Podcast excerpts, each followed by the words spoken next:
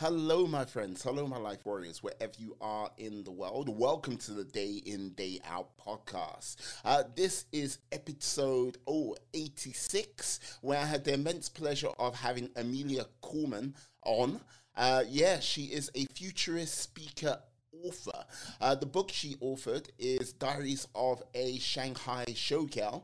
And yeah, she had a very interesting story how where she literally had uh, something like 48 hours to get out of like Shanghai.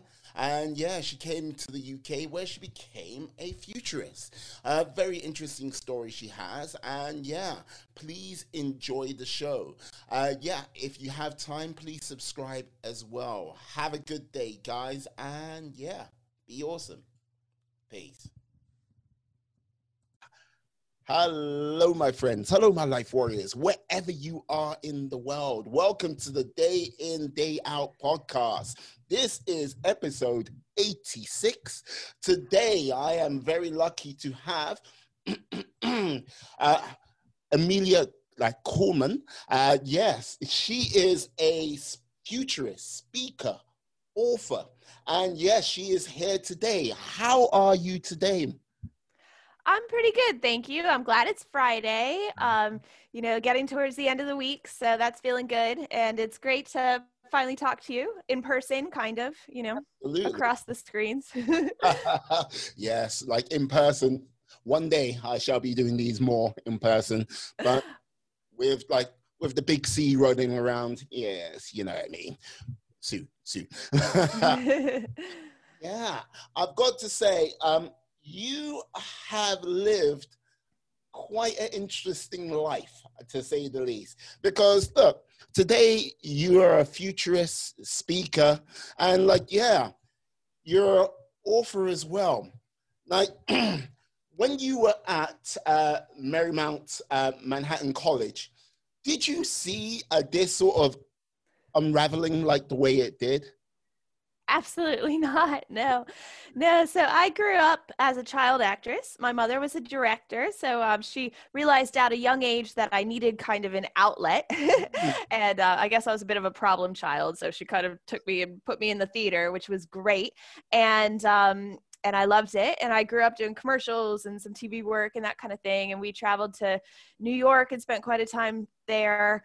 Um, and then I went to school there. So I studied acting at Marymount Manhattan College. Yeah. And, um, and then before I graduated, I had just gotten back. I studied, Ox- I studied Shakespeare at Oxford University for a summer. And I came back and I, I went to a party on the rooftop of the Chelsea Hotel and I crashed it. And, um, and there was a guy going around tapping people on the shoulder saying, do I know you? Um, and people would say no, and he'd say, "Then get the hell out of my house." and um, and he came over to me and tapped me on the shoulder, and I was like, "Oh, great, I'm gonna get kicked out." Um, but instead, he told me I was beautiful, and he told me I could stay, and um, and that man is now my husband. Um, but he kind of took me down this other path, which was um, he was a, a nightclub designer yeah. and um, designed a lot of burlesque clubs. And so he had all these like beautiful, sexy women hanging around him, and he was directing these shows and stuff. And um, and as we started to go out and things. I, I wanted to be a part of it. I didn't want him hanging out with all these beautiful women without me being around. So, um, so he said, well, you know, come up with an act and I'll put you in the show. And so I came up with this act where I write and perform any movie in three minutes as a showgirl. Any movie in three minutes. Yeah. So, um, so how we would do it was I would I would, we would get everybody in the audience to write down a movie on a piece of paper and stick it in a hat. And I would spend the entire first part of the show, um, which was uh, ended up being an illegal speakeasy that we ran um, on 26th and Broadway in New York, and uh, had a little theater with a full chorus line of showgirls singing and dancing. Oh, and the first half of the show to get into the place. Yes, you needed a password. Yeah. Oh. and this was before Facebook or before that kind of thing. So everything was word of mouth. Like you really had to know the right person, have the password. And because, um, you know, it was a small illegal nightclub, we really catered towards celebrities. Mm. So, you know, people who couldn't, you know, necessarily go out in public without getting hounded by the press and stuff would come to our club. Um, so one of my most favorite moments ever probably was the time that Bjork asked me for my autograph, uh, which was kind of surreal, right? um, yeah, so we had these illegal speakeasies, and um, and my and and yeah, so then halfway through the show, um, after everybody had kind of decided that I was, you know, just a pretty dumb showgirl there to look good, um, I would surprise everybody by taking a movie out of a hat and performing that movie um, in three minutes. So that's how I got my burlesque career started. And then um, I can just keep going. If you have, I could see you have some questions, but like, this is the thing. I'm quite intrigued. Like a movie, like any movie in three minutes, like that, like that is a tall order because uh, let's just say the movie catalog is vast and extreme like and extreme. Uh, trust me i've tried to go through quite a lot of netflix over the last few months and i have not made i have not made a dent into it. So what was like one of the most challenging movies someone came i asked you to do? Uh well okay so i do like king kong titanic the godfather uh dracula uh, Romeo and Juliet. I do Mulholland Drive. I actually won um, an award for doing that here in London um, at a at a David Lynch um, cabaret. Um, yeah, but you know, The Godfather was really difficult um, because you know um, Kate is only in it for about 15 minutes, and yeah. you know, I, I when there's a couple things like I always like to pick a movie that everybody knows, so they feel like they're in on the in on it, you know, yeah. and and kind of understand. So like Titanic's perfect. Everybody knows the ship sinks, you know. It's like mm. Oh, you've ruined that for me now. I was I, I wasn't aware of this. Spoilers. Come on now. um, and so and I always like to play the female character, but then I, you know, and I talk to all these different people and I see everything that's happening. King Kong's one of my favorites. So it's funny actually, now that I'm talking about it, I'm about to um I'm about to bring these back and do them as films. I just got a green screen for the first time ever. It's only taken me this long, but um and I have this idea I'm going to bring back my 3-minute films, but I'm going to cut it in with the movies and stuff. So so yeah, I mean that's kind of that's a that's a that's a side that I haven't really gotten back to in a while, and I'll, I'll continue my kind of story if you want. Um, and then in about 2006, 2007, we could kind of see that the um, the economic crisis was coming.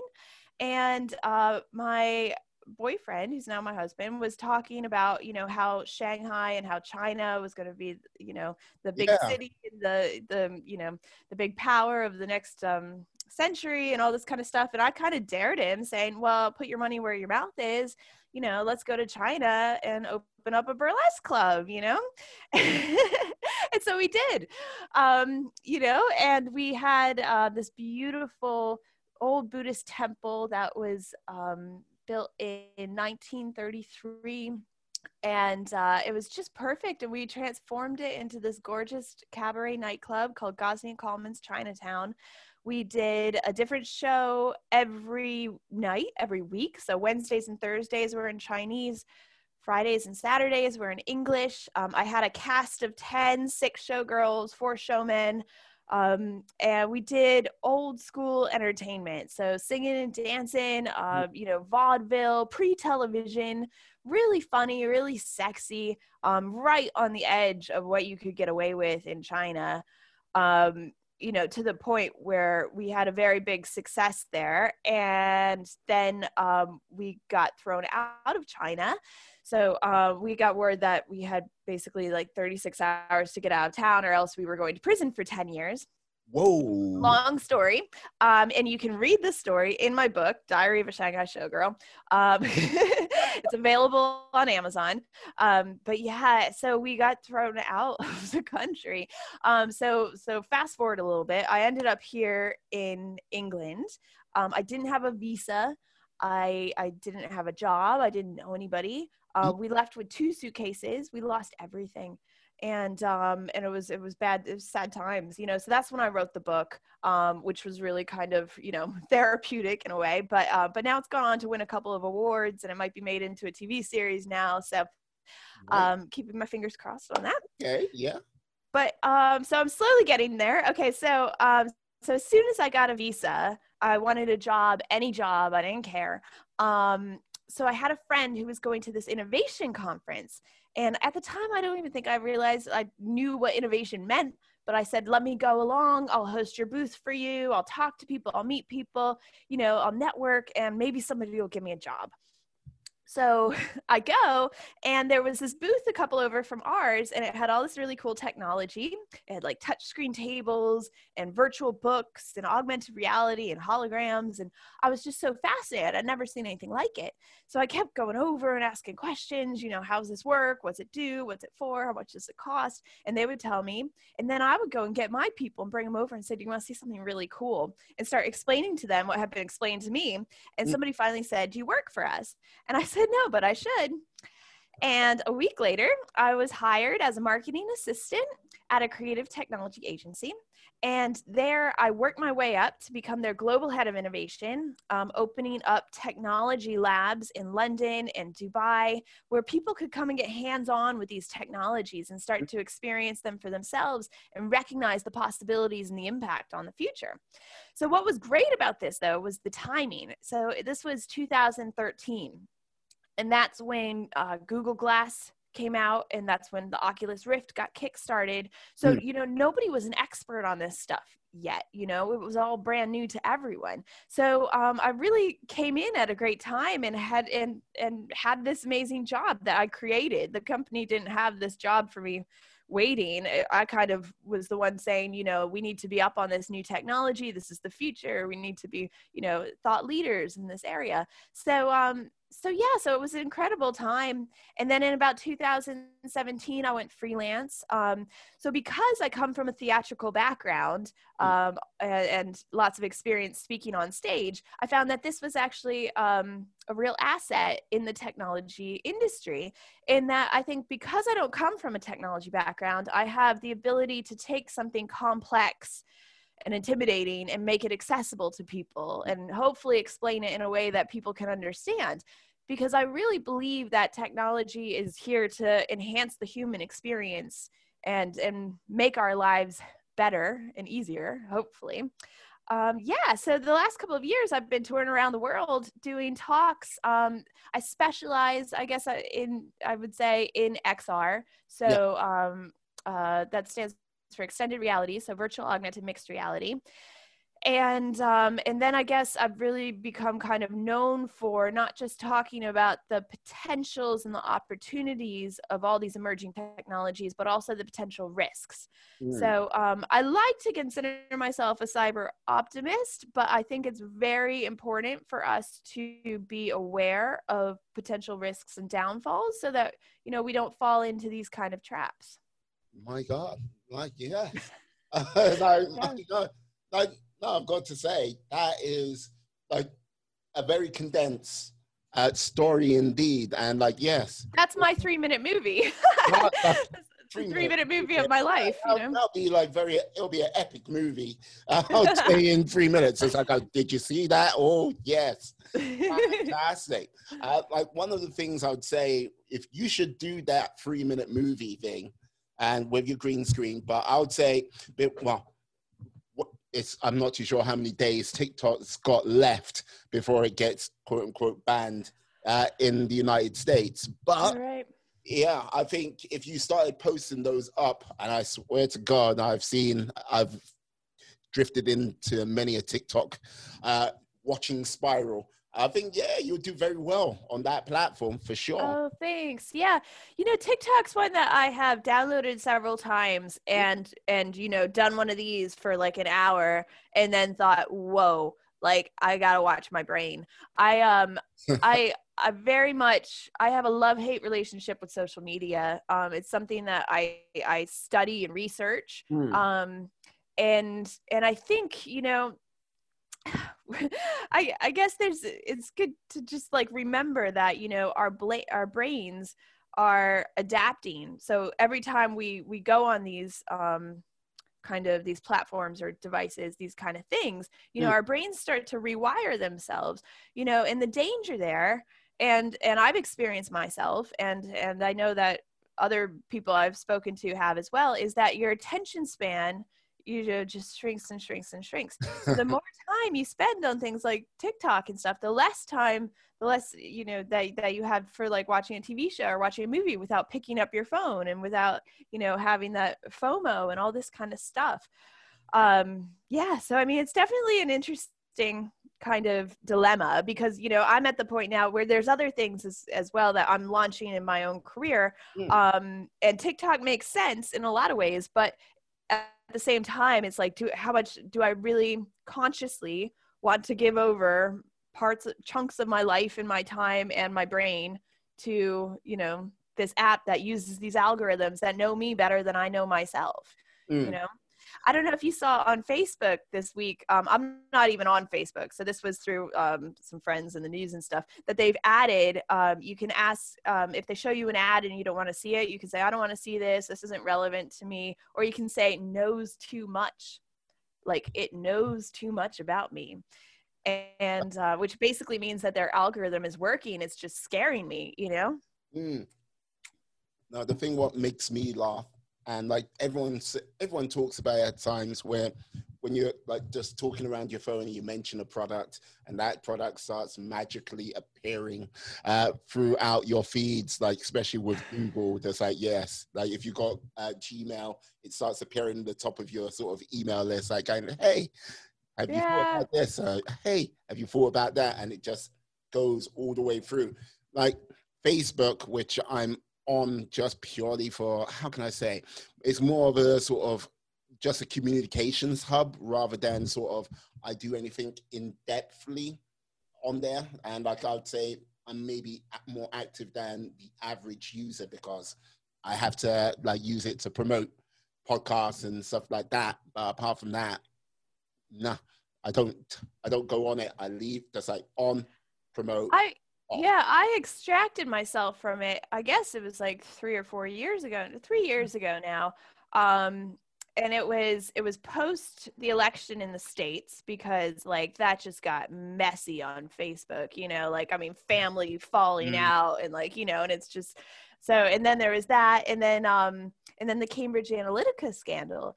you know, and yeah. but extricating myself from Facebook took me literally two days, like literally two eight hour working days to take all my information off. And I could have just quit and said, like, oh, I don't want to subscribe anymore, just delete my account.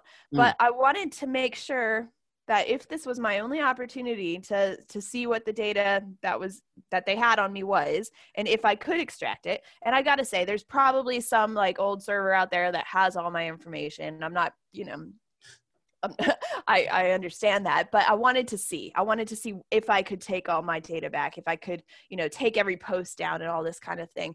And so many times I got to the end and I thought I had taken taken all my data away, extracted myself completely, and then this whole new layer came up that I didn't even know about. And it was actually the scariest part was right at the end. And it was after I had taken down every single post I'd ever done, every picture and stuff. And in like the back back of the settings, I kind of went through every single little thing. Mm. And then the bottom five or something, you realize how many companies you have, you know, um, given your consent to use your data. Um, you know and these are like restaurants in malaysia and like you know i mean all like hairdressers in brazil and all this kind of stuff where like i didn't do that you know but because i i ticked yes to something that agreed that i would give all this information away i mean it was astounding.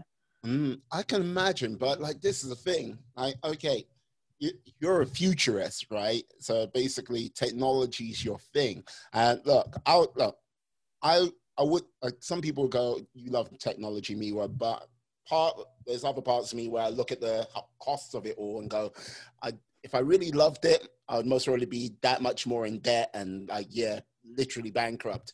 So I I, I like technology a lot, but to sort of go into any sort of social media platform and like go through all the different levels to like remove all that data. I most like not without a long youtube tuition video i would have no idea how to do it. Uh, no idea at all. Like yeah they i mean they specifically make it difficult for people to do it you know? Um yeah yeah definitely it took the time i mean i think anybody can do it but it just takes it just takes a bit of time um you know and like i said it's probably still there the data is probably still there somewhere.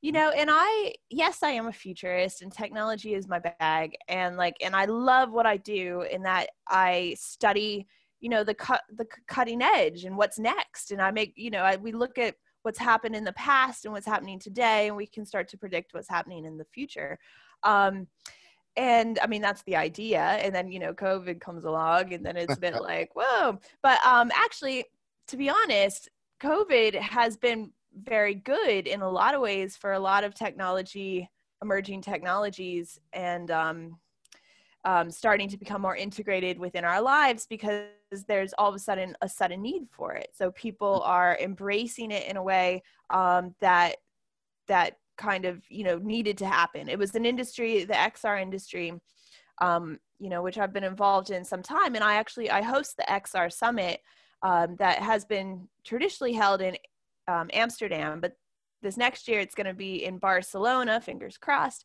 um, but also online and in the metaverse. So we're actually doing parts of the conferences in virtual reality. Um, you know this this is an industry that was that has been ready for um, to get its break essentially and it's kind of this has kind of happened now um, with things like augmented reality virtual reality. I mean i think burning man's going on right now and um, there's a bunch of people gathered in the metaverse you know raving and enjoying the djs and the sculptures and all this kind of stuff. Yeah i know they've been doing I, and this is not so much with the sort of virtual or augmented reality. But in Fortnite, I know they've done some super like super big concerts in there.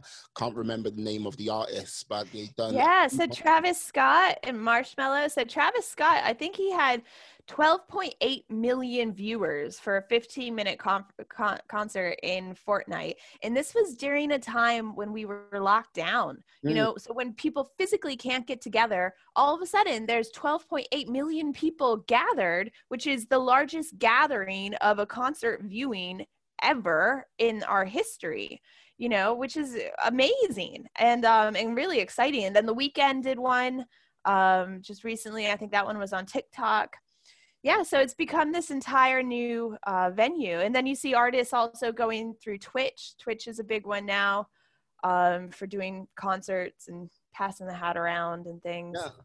No that is fascinating because i somehow see it like going down like in like in our lifetime like ready player one uh, where like people are just sort of like yeah lock well they're tuned in to a big network and like yeah they're playing like this massive sort of role playing game.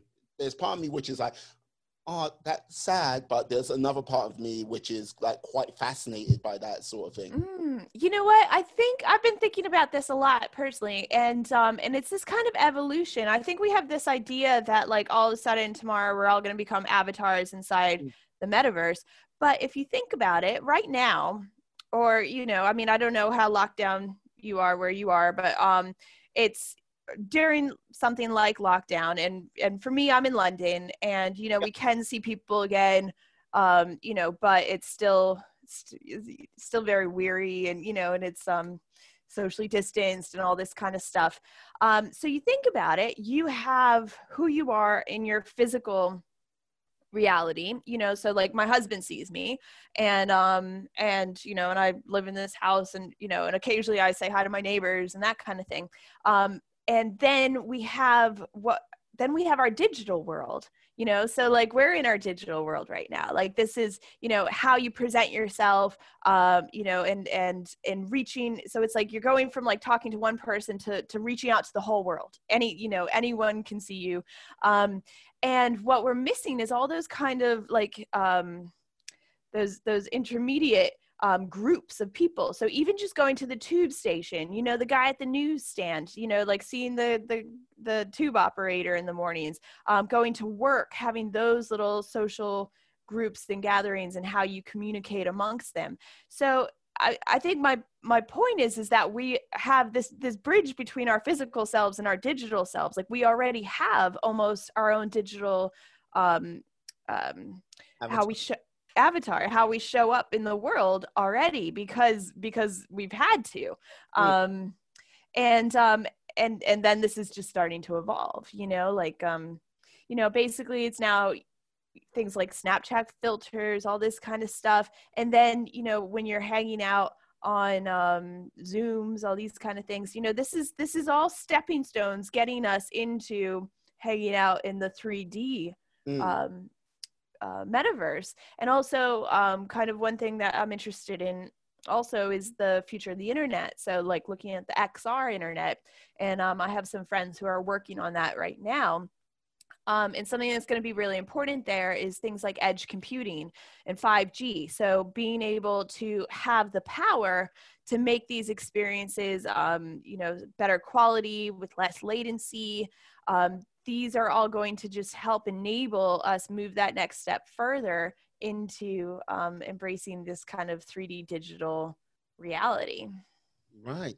And like with like, let's say the internet 3.0, like, um, or is it the internet 4.0? I'm really sort of like lost uh, track. um, yeah. So you mentioned 5G and sort of like that being involved. Like, what like how do you sort of picture that on a sort of greater scale is that going to be a case of just it's going to be the same internet or is it going to be still more walled gardens with regards to say um, facebook or like twitter or something like that where you have like specific things is it or is it going to be more free Okay, yeah, no, that's a good question. Uh, one thing I like to say is that the internet is not free. Like we we have as a society given up a lot for the internet you know there's um and also you know when i'm doing my work and studies with um gen z and gen alpha you know this kind of expectation that everything is free you know is um is something that almost becomes something businesses have to contend with you know because you expect it to be for free but then how do you make the money and all this yeah. kind of stuff um so with um, 5G and edge computing. It's actually really interesting at the moment, and I'll and I just want to bracket this by saying I'm not an expert on this particular topic, but I'm learning about it all the time. And um, I don't claim to be an expert on anything. I just like to I'm le- I'm constantly absorbing stuff and um, and kind of like to share what I know, and hopefully um, that helps people understand it and um, and and it adds value to people's lives mm. but um so with 5g and edge computing what that means is that instead of going through the cloud which sends signals and data through this large space, it means that um, it's actually closer to your computer. So, so the time between the data getting to your computer is just a lot shorter. So it's a lot faster. Um, and where this where we predicted that this was going to go was in this kind of um, privatized space. So for instance like a university campus would have 5g and be edge enabled you know and then if you go off the campus then you have slower internet because you know um, but what's really interesting now is because everybody's working from home and everybody's dispersed what makes a bit more sense is going for a decentralized model. So everybody is benefiting from the same kind of speed, except that brings in the big question who's going to pay for it? Mm. You hmm. know, you're not going to get all the global leaders in the world to decide we're going to fund this program for everyone you know so um so it just becomes um yeah it's a big question but it's it's an exciting kind of time to see what happens mm. um and then you know the so so you mentioned some of the big um, social media platforms i think i'll give you an example of of something that that caught my eye. So there's this there's a startup in london who i did some work with called uh, scape and they geotag artificial reality. So you can have this digital um, like a, a, digital experience or something and it can be locked into a physical place. So if i'm going down the street with my phone and i look at a building i might be able to see you know what the history what the history of the building was what it looked like. I might be able to see if my friends were there before and if they've placed their pictures there. Um, they're a very cool company. Have a look at them.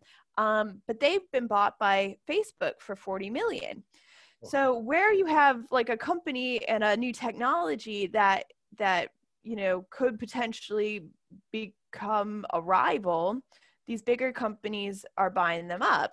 Mm. And, you know, not, I'm not saying in that case, but in other cases, we're also seeing something that happens in the music industry all the time. So, like, if you have an artist who you're really pushing and believe in, and you see somebody else who's like them coming up, you'll go and snatch them up and stop their career so that you can keep putting your person up. And so we're seeing that happen with some of the startups and some of these big companies now too.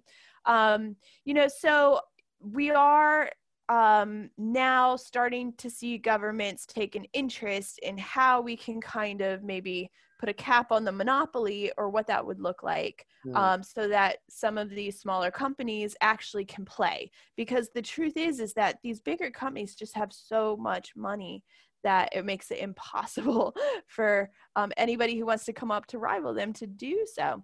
Um, yeah so i mean i do think that we're going to see them evolve. I mean for all facebook's you know faults um, they are at the edge of innovation. They do put a lot of time and money google as well you know they are um, invested in the future. I think it's going to be really interesting when apple come out with their ar glasses this could be a really big turning point um, because you know all the power would be in your phone.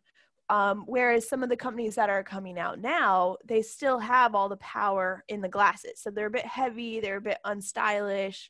Um, but you know, this could be the next iPad, the next iPod, the next iPhone, you know, the next must have item for people to have. And right there, that's going to change how we communicate.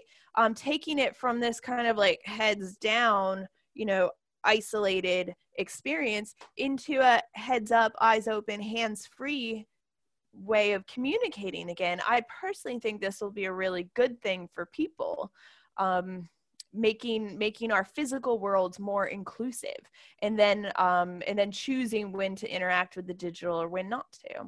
Yeah. No like this is the thing. It, uh, these points bring up a number of things uh, to mind. When you like especially when you just said inclusive like one of the things like what's been highlighted i say with this lockdown is with regards to society in some respects is sort of like slightly splitting i'm not too sure how wide that is to people who have access to the internet and like the faster speeds and to people who have not uh, there was, I think this was in California, where there was these two girls who were using uh, the Wi-Fi. I, I, can't remember if it was a Taco Bell or something like that, uh, to basically do their schoolwork.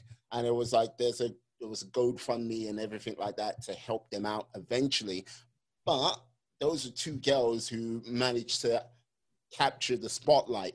And it makes me think how many other people? And look I, I mentioned america but that's because that story came to light but over here as well. Because- well yeah i mean during this lockdown it's really shed a light on that you know? Um you know the and and you know they're already saying the difference between you know kids who had parents who taught them every day versus kids whose parents had to go out and work and who didn't get that kind of um, um, attention or or who didn't have internet access all these kind of things the disparity that we have there is a real problem mm. um, when it comes to inequality that is is on us to to figure out you know it's it's becoming it's it's not uh, it's not fair you know at this point you know it has to um I mean, it's you. It's it's crazy to say, but it almost makes you think like the internet is a human right. Like you know, like I mean, but that's um that's almost where we're at, right? Yeah, I think. um, you know, and you sure. And you you had mentioned um you know this kind of polarization of people. Hmm. This is this is something that I'm also been looking at um quite intently. Um, and and also kind of along through through the lens of things like deep fakes. So um, deep fakes are when you see videos or hear sounds that aren't real and what the effect is on a society where we can no longer trust what we see and what we hear. So, you know, for instance, four years ago, there was that video of um, the US president talking about grabbing a woman. You know, he had to apologize for it, one of his only apologies don't get me started. Um, but now yeah. it's saying that was a deep fake. I didn't say that. Mm. You know, they made that some robot, some bot, you know, put words in my mouth, and that wasn't me. You know, so what happens when we live in a world where nobody has to take responsibility in that way? You know, so if you can't if you can't prove it then you can't defend it if you can't you know all these kind of things and what that means is that people then start to silo and polarize and and say well this is the news source i trust. This is this is who i listen to. Mm-hmm. this is who i listen to. And the, and and they just rub up against each other. They don't there's no give or take. There's no commonality of what we can trust and what we can't trust. Mm. yeah no like this is the thing. Yes the whole deep fake thing like it was it was four years ago. It was like oh it was very much uh a Black Mirror type thing, and you're like kind of like seeing it on the fringe coming in. Now, it is even it's yeah, it's quite scary. I mean, and when it comes to like extortion, we're mm. seeing this now in a corporate sphere where people are getting voicemails or um, or even video of their CEO saying i need you to release these funds into my account right now um, you know because such and such happened. Mm. and you're seeing the person and you're hearing the person and you've known them 10 years so you go ahead and do it and it turns out that that was a deep fake. Um, and the evolution of this um, you know could be well I'm, yeah i mean there's there's a there's i'm, I'm not going to get started actually it's a whole rabbit hole there but yeah. Yes i got it. Oh my lord. No like you're going to have to have a sort of two forms of verification before you actually do anything uh, absolutely. Yeah well more than that yeah it's yeah no. Yeah i mean it's almost like it's almost like going back to you know having to see somebody in person eye to eye or get something handwritten or you know i mean it's it is crazy like what are the answers here you know? It's um it's almost like also you know there's a big argument to back things up um analog now because you know should something happen you know there's um we lose we uh, we start to lose everything you know? Um yeah. there's a lot of value that we keep in the cloud and that we keep online um, in this data. Yeah, uh, there was this random TV show on Netflix uh, where like this these kids from like a town they go on a school field trip, and when they come back, they've come back to uh, it seems like it's their town, but it's like yeah, there's no adults around, and basically it's just these kids, and it's kind of as time goes by, it goes a little bit Lord of the Flies ish. But like then this whole little this whole, whole town doesn't have internet and they were like going um yeah what what's this music? Because they were trying to do a school dance just to have some sort of realm of like normalcy. And it was like going yeah yeah no one can access like apple like itunes or anything like that because it's like it's all on the internet and we don't have that anymore. And it was just like kind of like yeah the reliance on the internet and like if it did just vanish one day, like that, like movies, music, all of that. photographs, you yeah. know. I mean, that's what I mean. We have our identities, this like this identity that we want to portray of ourselves online. And and more and more I see that disparity between people in real life and people in their online life. Mm. Um, you know, not the online not necessarily reflecting you know the offline. Yeah. i mean you see it all the time day in day out. People you know um, especially during these times and things. And um, and yeah so it's almost like to lose that whole identity um, would be massive. Mm. like so with regards to yourself what is like what has been your favorite piece of technology over the last say five years Oh, that's a good question. Um, well, it's funny. The first one that came to mind was uh, my Bose AR sunglasses, which are my sunglasses that play music. Yeah. yeah. I mean, it's simple, but I love it, you know, and I take them with me everywhere I go. And um, Yeah, and they're very cool. And then, I mean, I don't know. I'm just like right now. I'm looking at this little box that I have. That it's this little 4G box that I had to get when we locked down because my office is up in the top of my house, and I had to upgrade my internet and everything like that. But um, for talks like these, where you just really can't have internet failures, I've got this little 4G box that I plug in. I put my SIM card from my phone in and it gives me the best internet and it means that when i go camping or when i'm you know on the road or something i can always bring it with me just to ensure that i have great access to internet everywhere i go. Ah superb superb.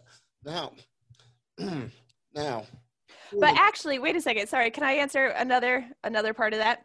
Because because yeah. maybe the most cutting oh actually i get there's probably there's multiple. If i'm talking about like cutting edge like new technology there's okay there's two that i'm going to talk about. So wow. one is called Ultraleap and this allows you to feel virtual touch in midair. So it uses high speed audio waves so ultrasound technology and they send currents up in the air. So when so you don't have to touch anything, but you can feel like you're touching buttons or flipping switches or turning dials, all these things. So what we found is that, you know, in the metaverse or, um, you know, just in general, we can do things with gestures now, mm. but the brain is not happy and not satisfied because the brain wants to know I press that button. And so what this does is this gives that kind of feedback, um, even when you're just um, gesturing in the metaverse or in thin air. But then you also think about it right now, you know, they came out, I think it was a year or so ago, they said that every screen on McDonald's that you go to order, the touch screens, 100% of them have fecal matter on them, right? So that's disgusting, right? Think about ATM machines. Oh. Think about like those little buttons that you press when you go to walk across the street. Like nobody wants to touch that stuff anymore you know? So this is to me like a great solution for all these kind of problems and then also helping to solve you know the health crisis that we're in right now you know? So um, love that technology. That's my favorite. Um, and then Another one that just came to mind was this one called Voxon. So this is a startup out of Australia, and I come from kind of like a technology agency background, and mm. we always get these calls all the time. So I want this hologram. So basically, like holograms are a myth. You know, like um, they they don't actually exist. You know, um, in the idea of the Princess Leia, that's the idea. You know, yeah, Princess yeah. Leia. That's what everybody wants. Um, so this product that they have um, called Voxon, this is the closest thing I've ever seen to it, and and I'm a hard person to impress, and I was very impressed with this. Um, so basically, you can have it's it's you can stand all around it, so you can have a 360 hologram that appears in front of you, and you can interact with it through a dial, um, and um, and it's and it's the most impressive kind of I still I still use quotes because it, a true hologram just kind of like appears out of nowhere, you know, and um yeah. Um, but this is the closest thing I've seen to that. So that is very cool. And again, with things like, um, so it's demonstrating things like 5G right now and being able to do phone calls. So being able to FaceTime and it's like you and I talking, but having your 3D 360 degree head mm. talking in front of me, you know, it's cool stuff. Excellent. Excellent. I've got to say, yeah. No, I've got to say, like uh, when you said the whole like McDonald's screen, I was like, oh, like the pictures in my head which came to it as I going, I haven't had McDonald's for some time, but that's another thing. We'll be like, no, I, I don't want McDonald's ever, ever. But like, yeah, but uh, having something which you can like just simply just like, yeah, if you type in and like just in thin air and have that sort of response I imagine that's going to be coming more so with a higher degree of accuracy over time. But that is, wow, yeah. And I can imagine that with regards to computer games as well, uh, like in the realm. No, that is fantastic. I like well, that. Yeah, and incorporating it into things like virtual reality. So you're seeing something virtual, hearing something virtual, and touching mm-hmm. something digital. It tricks the brain that much more into to believing that it's having a real experience. Um, you know and then and then that brings up all kinds of other questions too. Like um, you know for instance there's things um, like gaming transfer phenomenon which is actually recognized by the world health organization. Um, and and that's when you spend too much time in a video game you start to see and hear things from the video game inside your real life.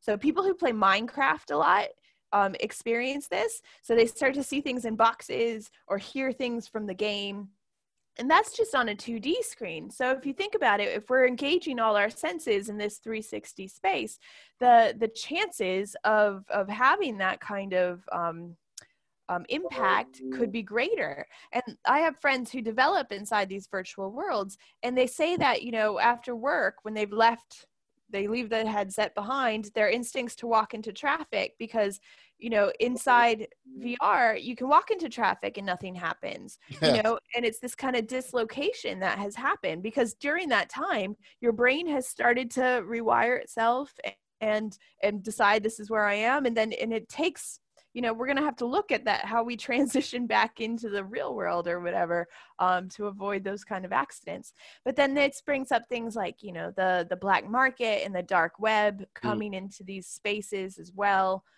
and you know and and what you know how we patrol that um or uh yeah i mean there's all kinds of things i wrote a report um i guess it was two years ago now for lloyd's of london on the emerging risks of the new realities. Um it's still out there and it's still quite relevant. Um but yeah it really explores these kind of areas. Yeah it's going to be a case of how much access will they sort of give in the virtual world compared to how connecting it with the real world. Because with regards to sort of online transactions and if you think about like sort of um like um not, freemium but like you you know like any games like sort of sh- like candy crush or like yeah um any like sort of continuously pay mobile game if that's going on and you've got all of your senses engaged and like you know how people can get really intense with that and you mentioned minecraft with the 2d um, i can see people like paying out a lot of money to progress in a game which is actually not feels real but is real in many respects if you're actually having that physical reaction. So yeah. yeah is it is real. I mean you just nailed it. You know there's um we call it virtual reality and stuff but the mm. brain doesn't know that it's not real. Yeah. Um yeah. Line from the matrix comes to mind with all it is is just a series of electrical responses. Like so yeah that is uh definitely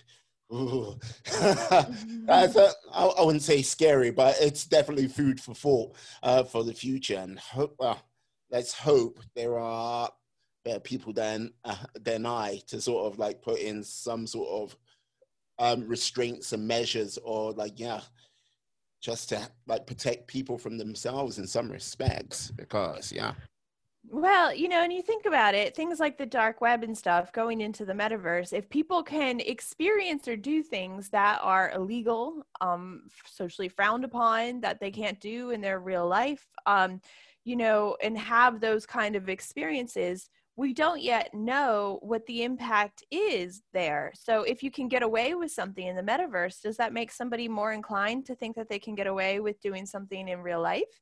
And then if they are committing acts of crime, um, you know, under under what we think of as crime within the metaverse, um, you know, is that something that that we can that that is punishable and how do you punish that mm. or um or is that something that we treat with um, you know, um, mental health facilities and therapy. I mean, it's it's this whole kind of new world that is being unleashed that that a lot of people haven't quite considered and looked at yet.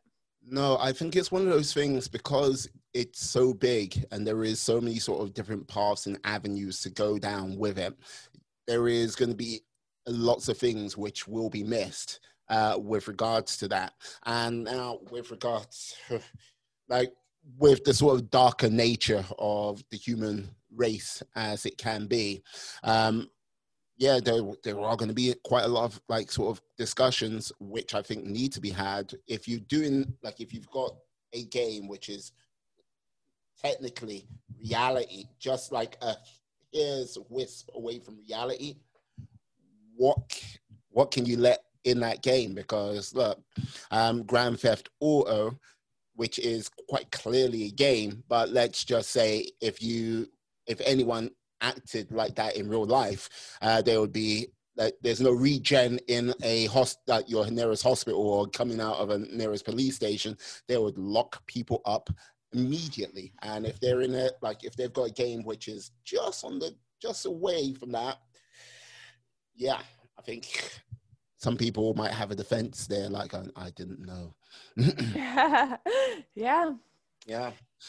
But let me see like using my supreme cosmic powers, I, I can only use it like uh, towards the end of a podcast. Like, what wish would I be able to fulfill for you? And it can't be like 50 million donuts because I can't do that. It's, it's just irresponsible. What wish would that be?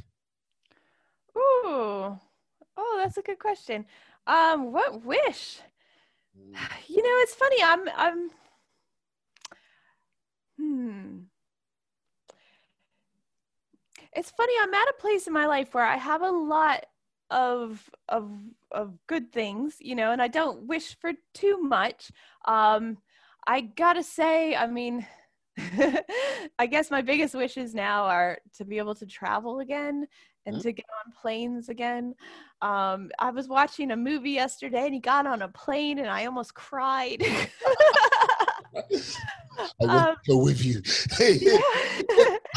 Yeah, I'm like almost getting verklempt just thinking about it. Um, yeah, I really miss going outside of my house and my world and um and seeing other people. Um, I I can't wait for the time I get to see my whole family back in the states again. Mm. Um, those are probably probably my biggest wishes. And then I guess um I don't know. This is just coming to me, and it's and it's it. It might not make I don't know how much sense it makes, but almost for people to just be nicer to everyone. Like everybody just needs to be a bit like nicer and understand that we're all going through a hard time right now. You know, this is a trauma on everyone, and I think you know cutting some people some slack and you know the trolls like you know it's just ridiculous you know? I saw in the paper today there was somebody who wanted um who was putting an ad out for an employee and they asked for a happy person and they got told that they were discriminating against miserable people. I was like no. yeah and i just that that'll be the person just turned this is why you should need not apply. Thank you. Yeah. move on. Oh my lord. Oh like that that it's just sad that you had to like put down I just want to have a happy person. Someone just cheery, just like you know what I mean. I turn to them kind of like like a big dumb Labrador. They was like, "Hey, I want to be your friend and just be happy." like, I mean, honestly, like you know, I've worked with enough people now that that goes such a long ways. you know, just having a positive attitude and a bit of a sense of humor. You know. Yeah, but then for people to go, you're discriminating against the people who are not happy. You, you're, just, you're just like, you're just simply. But why can't we? I think maybe we, I don't know. you're just like, what? Mm, yeah, I understand. Look, uh, yeah, I think the world today, and I think it might be the like 2020 Mm, like has driven some people a little bit bonkers. Uh, a little bit too much cabin fever, maybe. Yeah. Yeah.